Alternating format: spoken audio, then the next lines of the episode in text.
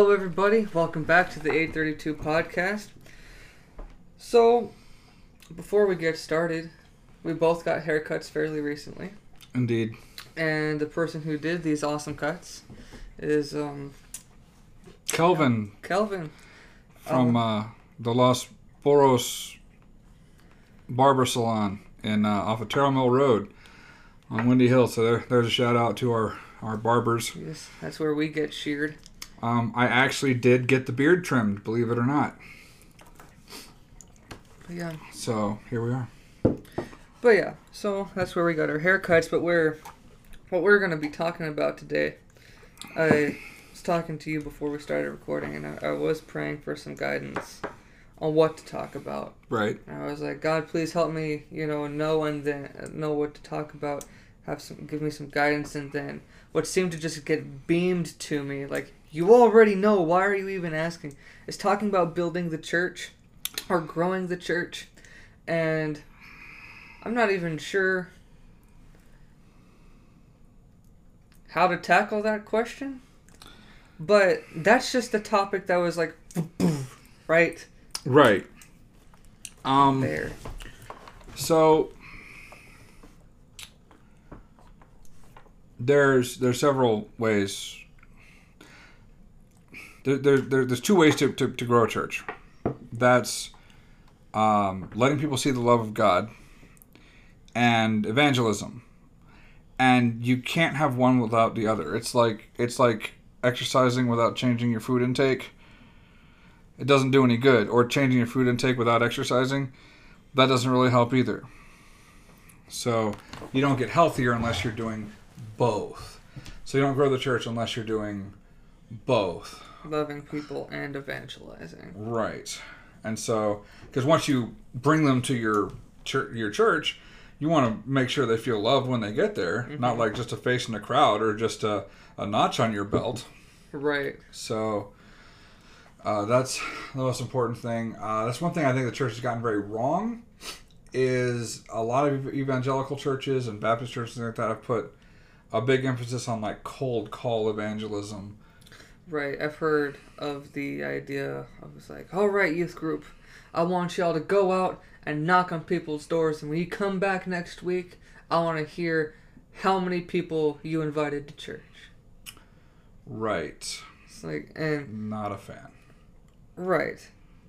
Speaking of not a fan, this actually does tie in because the book "Not a Fan" is about um, being a follower of Christ instead of a, um, a fan of Christ. And a fan of Christ would just go around trying to invite people, and be like, "Hey, it's going to be a great party. There's going to be food. There's going to be music. You should come."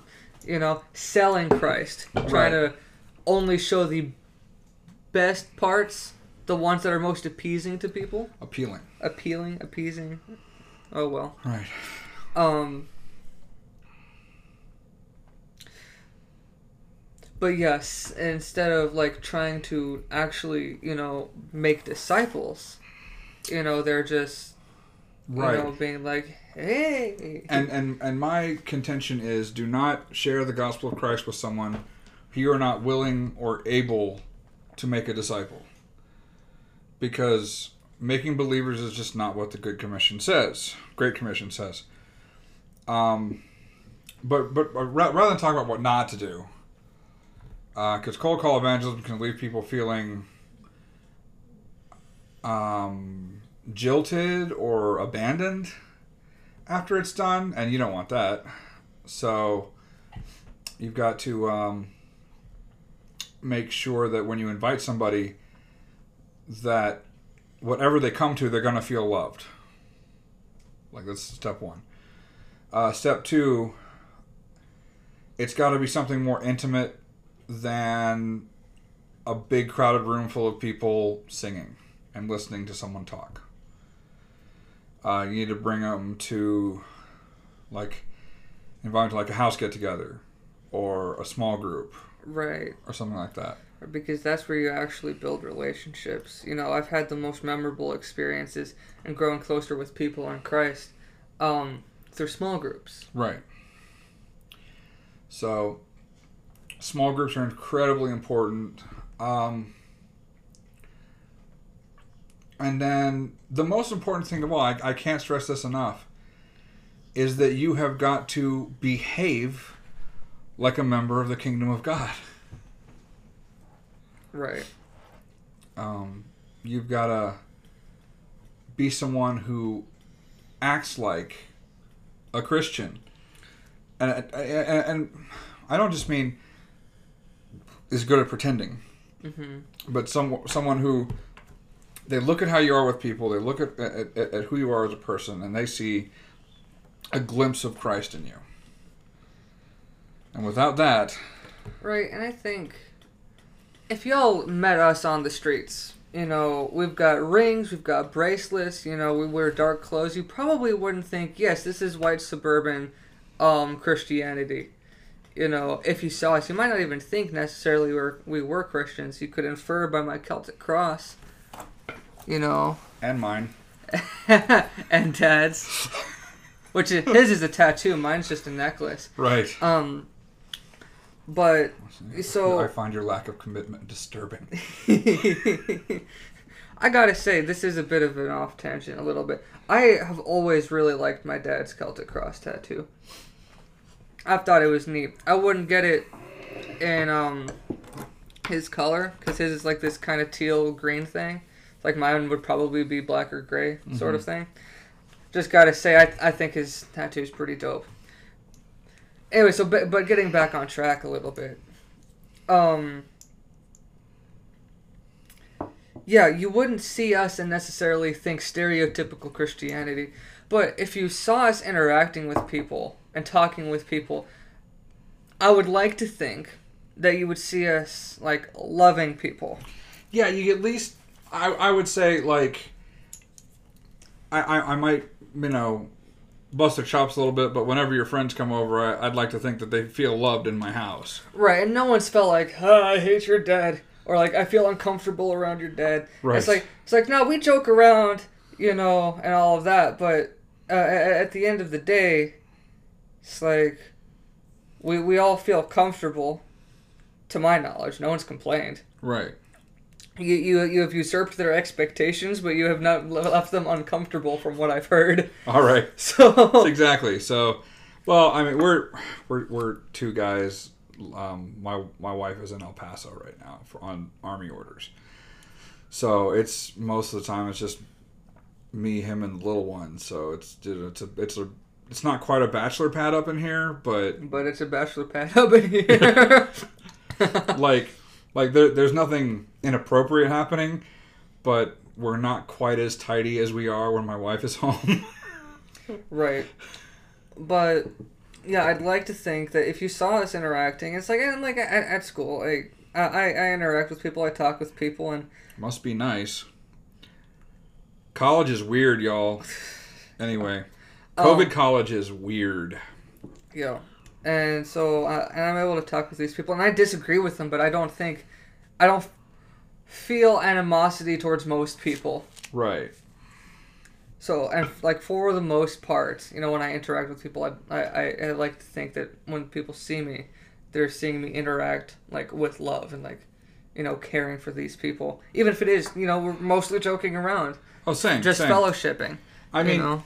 um, no, it's it's and it's very important to me that that you know pe- people know that that I care about them, and one of the ways I show that I care about them is is I, I playfully rib them a little bit. You know, I give them I bust their chops. I do that to this kid all the time. So, Right. know. Um, but th- I mean, that being said, I'm also an old soldier, so. Uh, but the whole point is, you know, you've, you've got to invite them somewhere where they feel loved and they can see the love of God at work in people's lives. And, And, and they can see how you love genuinely. right, You know, uh, I- that's another thing. I, Yeah. I, I, I think it's fair to say that we don't really put on a show, and we No. we are basically the same people on the podcast as we are in real life. Um, and I've, I've talked with people who know me on and off the podcast, work with me on and off the podcast, and they're like, "Yeah, you're basically the same person." yeah. So we try to be Everybody's a little bit on when there's a camera on you. I mean, you, Yeah, just, you can't like- help it. It's he- it's human nature. But um, when it helps when you're sitting at your kitchen table, That also You know. helps a lot. Yeah. just vibing. But um, yeah. So like, if you want to grow the church authentically, you want to do it in a way that's that's meaningful and will uh, last. Um, so the the first thing is uh, you've got to evangelize. You really you you have to go out and invite people. Uh, you've got to find people who want what you have, who want to be where you are. Uh, and and you know once you do that, they have to be lo- feel loved when they get here. And then and this is going to be counterintuitive. And then you've got to teach the hard stuff. Right. Once you get them there, once they feel loved and they have connections there, then you have to be like, all right. So here's the difficult things. Right. I mean, don't lead with that, Right. but don't shy away from it either. Like, Right. It's like do not omit that when you're telling people about this. But right.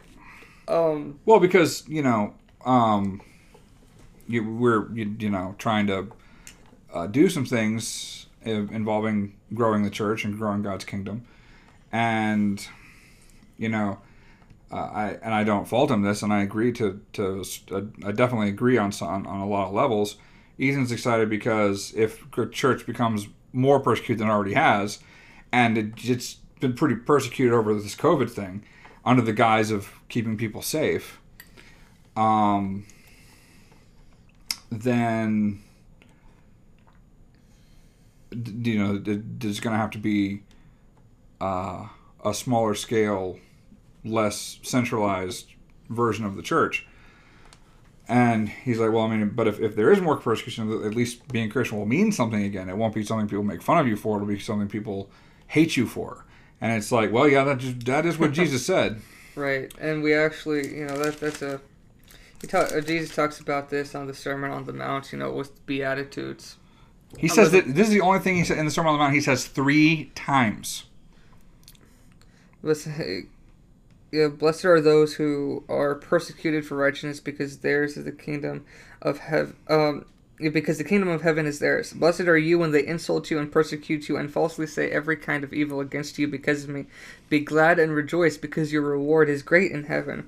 For that is how they persecuted the prophets who were before you. Goes on to say, and I talk about believers being the salt and light. Uh, you are the salt of the earth, but if the salt should lose its taste, how can it be made salty? It's no longer good for anything but to be thrown out and trampled on by men. You know, so give God praise when you're being persecuted because you did, you know, That means as long as you're doing it right, it means you're over the target. you can't take flack unless you're over the target. over the target. Um, in World War II, when they were doing bombing runs, um, the anti-aircraft cannons would, would shoot shells, at them, but they wouldn't try and directly hit the planes. The shells would get to a certain altitude and explode, Okay, and it would it would just leave a cloud of shrapnel in the air. They called that shrapnel flak. okay, And so when we ever heard taking flak, that's what it was. Like, like if they if they only went through one cloud of shrapnel, there would never the planes would never go down. But when they go through multiple clouds of shrapnel and it's gumming up the engines and tearing everything apart, okay, then there's a problem. But you can only take shrapnel. These are bombers I'm talking about. If you're over the target. Make sense? okay. Oh, okay, because because the, the bombs on the, the, the on the bombers in, in World War II fell straight down. Right. They didn't just they didn't fire them off. They fell straight down.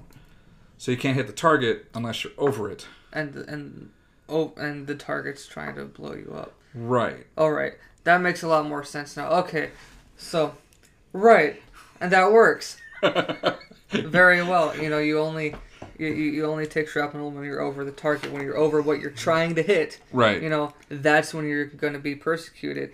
And if you lose that, if you lose your saltiness, if you lose your flavor, you know, then Okay, so it's it's. I know it sounds kind of like you, you Jesus saying, um, "Well, if it loses saltiness, what good is it?" It's chemically impossible for it to lose its saltiness, unless it gets I mean, if it gets diluted, it can't lose its saltiness. So, so what Jesus is basically saying is you can't really lose your saltiness, and, and, and if you did, you'd be worthless. If you could, you'd be worthless. Mhm. So instead of saying don't lose your saltiness, he's basically saying you can't lose your saltiness, and if you could, you'd be worthless. All right. So that, that's my interpretation of it. So be the salt. You already are the salt. Be the salt because you couldn't. You can't lose your saltiness. Could, and, and, and I can back that up a little bit because it says next, you are you are the light of the world. A city, city situated on a hill cannot be hidden. Right. Right. So praise God when we're being persecuted and be the salt of the earth and the light of the world. Right. You know, because you already are through me, through Christ. Right. Um, it's it's like it's not like you can stop being salty. So stop trying. right. Stop trying to not be salty. Right. I think, yeah, and like that, that's what a lot of like that. That's what a lot of Christians will fall into. It's like it's not that they like necessarily stop believing. It's just that they'll stop expressing it Right. And stop trying to live it, and stop trying or never try to live it. and um or you know stop or not ever tried to grow the kingdom of God. Right. And that's the thing. So, and this is the hardest things. You know, once Right. we get them here, once they feel loved, this is what you start teaching them is that, you know, Um, and, and what I would say is, when you first come to know Christ, you have that life changing experience when things have been low, things have been bad, or you reach that next level of your relationship with Christ, where something just explodes in your mind and you realize how amazing God's love is. That's a great time. It's like a honeymoon. It's it's that that part where you know you can't you, you- can't stop reading the Bible. You can't think think about God without you know getting excited about His love and you know what He does for you. Um, don't ruin the honeymoon. But the honeymoon passes, just like it always does in every relationship. And you've got to let people know, just like in every other relationship, okay, listen, it's great that you had that. We're glad for you. We had it too. It does fade. Bad things do happen. It's to be expected. This is where your relationship with Christ really begins. That honeymoon phase was great, but you can't stay there. You'll never live there. What you can do is behave as if you were living there, even though you're not feeling it. But, you know, during that first time, you encourage them. You rejoice with them because it's a great thing to see. It's just, it's just a really fun. right? It's, it's a great thing to see um people growing in their faith, and like like when we've had small groups at our house, like seeing the little baby steps, like the first things, Mhm. um that they start like internalizing. It's like, it's a great thing to see.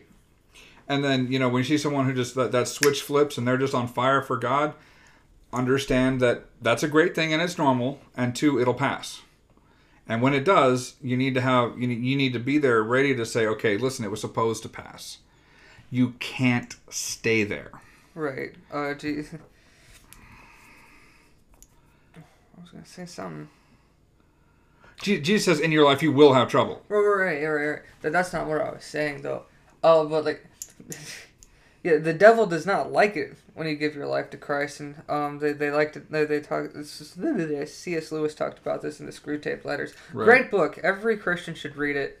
Agreed. Um, it's really interesting and entertaining, but um, you know, Screwtape was talking to Wormwood uh, about how his um his patient had um uh said that he had uh, followed Christ, and he was like, ah, that's unfortunate, but um, we're sure it'll pass. Well, sure, this will be a phase, and we can use that to our advantage, you know, to turn them away from Christ. But, you know, and that's also where we need to fall back on our fellow Christians, you know, the the people that um, helped us grow in our faith. It doesn't stop once we say, "I want to be a Christian." Right. Um, that's when you really need to fall back on people so that you can stay through and continue to grow in your faith Right. once you have the initial So, um, and, and, and, and it has to be this strong. Um, when I was when I was married to my second wife, I made a huge mistake. Like a huge, unforgivable, terrible mistake. Um, and I was in a small group at the time uh, called Band of Brothers. And the next youngest guy in it was like 58. And this is when I was like 29, 30. Wow, it was 10 years ago. Anyway. And instead of casting me out and treating me like a pariah for making a mistake, the guys said, Was it wrong what you did? I said, Absolutely. Do you want to do the right thing from now on to the best of my ability? Yes. And they said, Then we all make mistakes. You know, we still love you, we still want you around. And so but they didn't they didn't dismiss what I did. They didn't validate what I did. But they said, since you want to do better and you acknowledge that you sinned, that's all we need. Right. And, you know, when when David had that um those shenanigans with it was Bathsheba, right? Yeah, The it was Bathsheba, yeah. on the roof. Um you know, he was like he knew he had really messed up. You know, he was really crying out to God and stuff. Um so And um, I mean, there are consequences. oh yeah. Um, and you know, God didn't let him get away with it. Uh, didn't let him off the hook, but He forgave him. And there were consequences for my mistake. Don't don't don't get it twisted. But um, they loved me through it, and they made sure I was uh, still welcome and, and caring and cared about and you know they still let me teach. So it's it's one of those things where we have to love each other like that. We can't treat sin um, that has been confessed and repented of as a bar or a, a, barrier to service or you know a, a proof that uh, a lack proof of a lack of salvation so that's one of those things where uh, the, the, the only thing that would make that makes me question people's salvation, and even then I'm not going to say they're not saved. The only thing that makes me question people's salvation is when they do something that they know is wrong and they don't care. Right. They're like, and I do it again. It's like, well, okay, hold on. Right. That, that that that's when you have to start wondering. That that's that's where one starts wondering. It's like how important is your relationship to Christ? because obedience is the most important way you can show love to him Mhm. and you have made obedience to him secondary to your own desires like you wouldn't accept that in any relationship Right. it's like yeah i love you but i really want to sleep with this other person Mhm. it's like But you always come first. right you are yeah yeah yeah. You're you're you're the most important to me but i just really want to sleep with this other person. So i'd rather you didn't. Well i'm gonna do it anyway. And that means that relationship is over or very dysfunctional.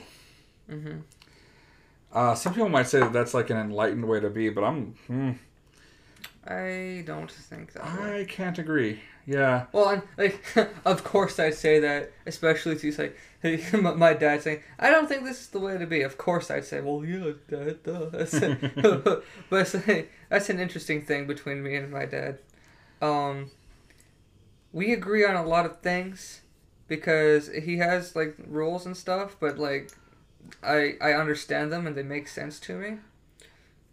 Which I, I- don't think that's all that's something everybody has.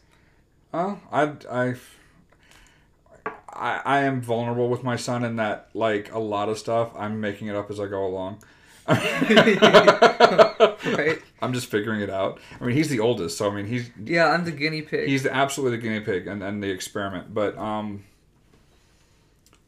yeah, and, and what what was always important to me growing up was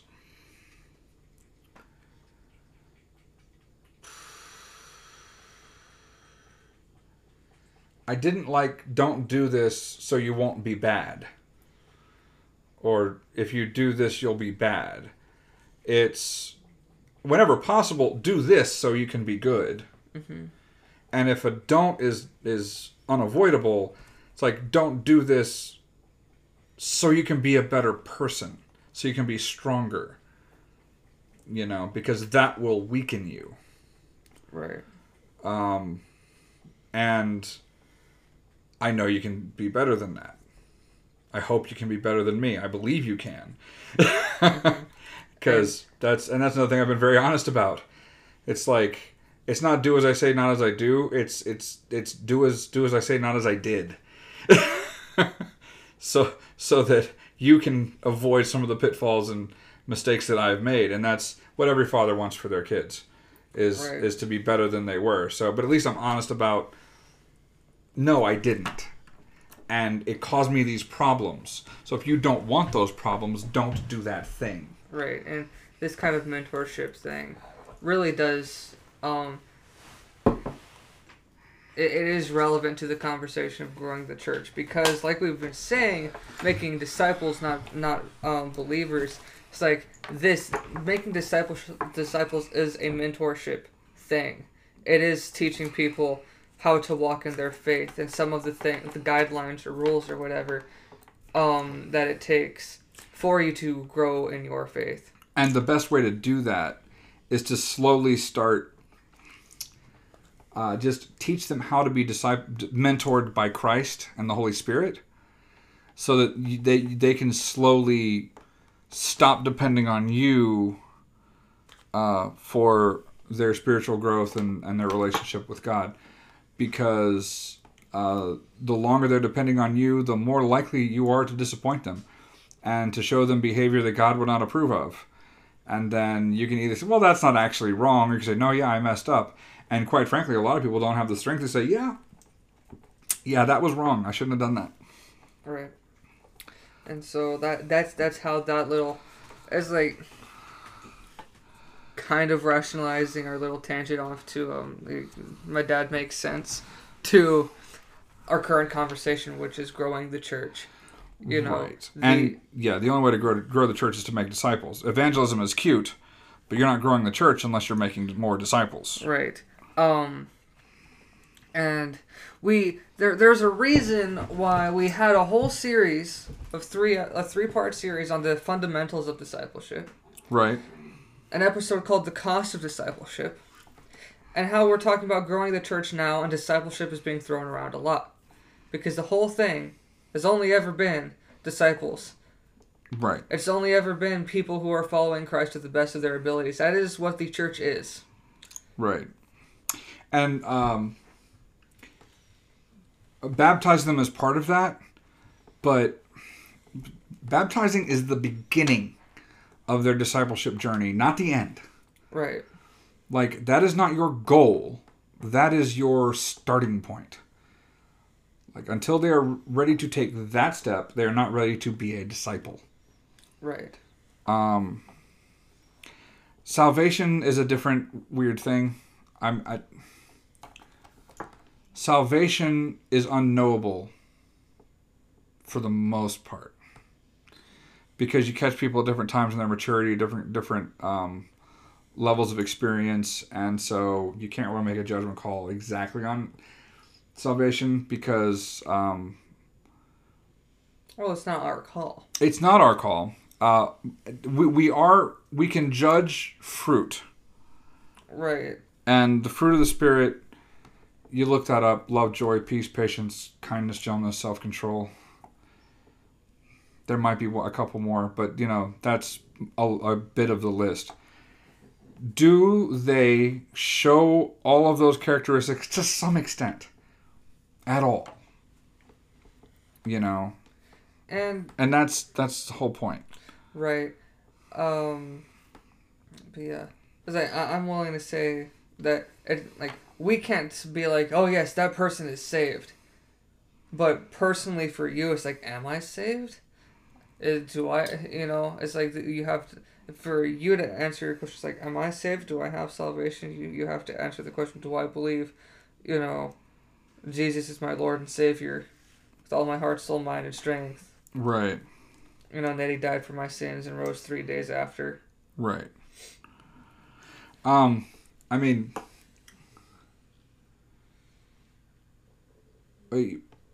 yeah, it's like, do, do I believe he's the only way to be saved? Do I love him and, and God with all my heart, soul, mind, and strength? And am I willing to try to love my neighbor even when they're annoying? You know, Right, and that's a hard thing. And It really is. Was, we were just talking about this dude at school right? who is a real bother to me. And um, I gotta say, I, uh, I and when I have interacted with him, I have interacted with him in a respectful way. But outside of that, I can't say I've been a good example. um, yeah. and Well, what what I have to say is there was never a more loving person than Jesus Christ. We all agree on that. Um and he called the Pharisees a nest of vipers, whitewashed tombs full of dead men's bones. Well, right, and like, uh, here's here's what I'm saying. It's like, I have not been very good about like letting go and like letting go of my frustration and anger towards this person. Right. But you are right. Sometimes loving someone is to call them out on their BS. Right. And so, it, it is fact not loving somebody, someone to allow them to continue in um, false teachings or destructive behaviors. You got to be like, listen, man, that's not that's not God's best for you. Well, and that's what we were saying earlier. Right. When you have to fall back on your your fellow Christians and um it's like when you mess up because you will. Right. And as long as you confess that you messed up and repent, then that's the end of it. They're just going to love you through the consequences, which are undoubtedly coming. Right. for um for your sin. And so that's that's the point is is that you know someone says i messed up. Christians we're like yes you did. Um do you want to not mess up next time? Do you want to stop doing that thing that was messed up? Uh, yes i do and i'm sorry. Um i really failed god on this one. It's like yes you did and you're forgiven and we're gonna we're gonna pray with you we're gonna love you and I believe the Holy Spirit can empower you to do better next time. And it's got to be that way. So, Yes. This is the hard thing. this is the hard thing. This is the thing that nobody wants to talk about, that nobody likes to deal with. And that's um it is hard to do that because sometimes people will do something like how how what were you thinking? Oh, that's there's there's no justifying i know there's no justifying that i really messed up you're right you did and you're sorry okay we love you we still love you Right. But yes. This is what growing the church is. this is what's growing i mean the gr- growing the authentic church is, Right. is Because we're not here to sell Christ to you. no like We're here for you to sell yourself to Christ. Exactly. And and it's like to to some extent we are selling Christ. But we're not selling an experience, we're selling a relationship. Right.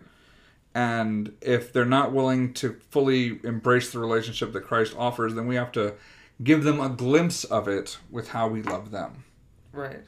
Until they are willing to accept the relationship that Christ offers. Mm-hmm. And that's uh, so hard and scary and necessary. Because there will be people who come up into your church who you don't like, who don't like you, and you gotta love them anyway. And they're you know they're they're put there to show you how God loves you because there's there's times when you do things that God doesn't like. You're forgiven, and it's it, that's different. That's a bad example actually, because God's not saying they're ticking off every sin you have. You're forgiven. The blood of Christ has covered all of your sins.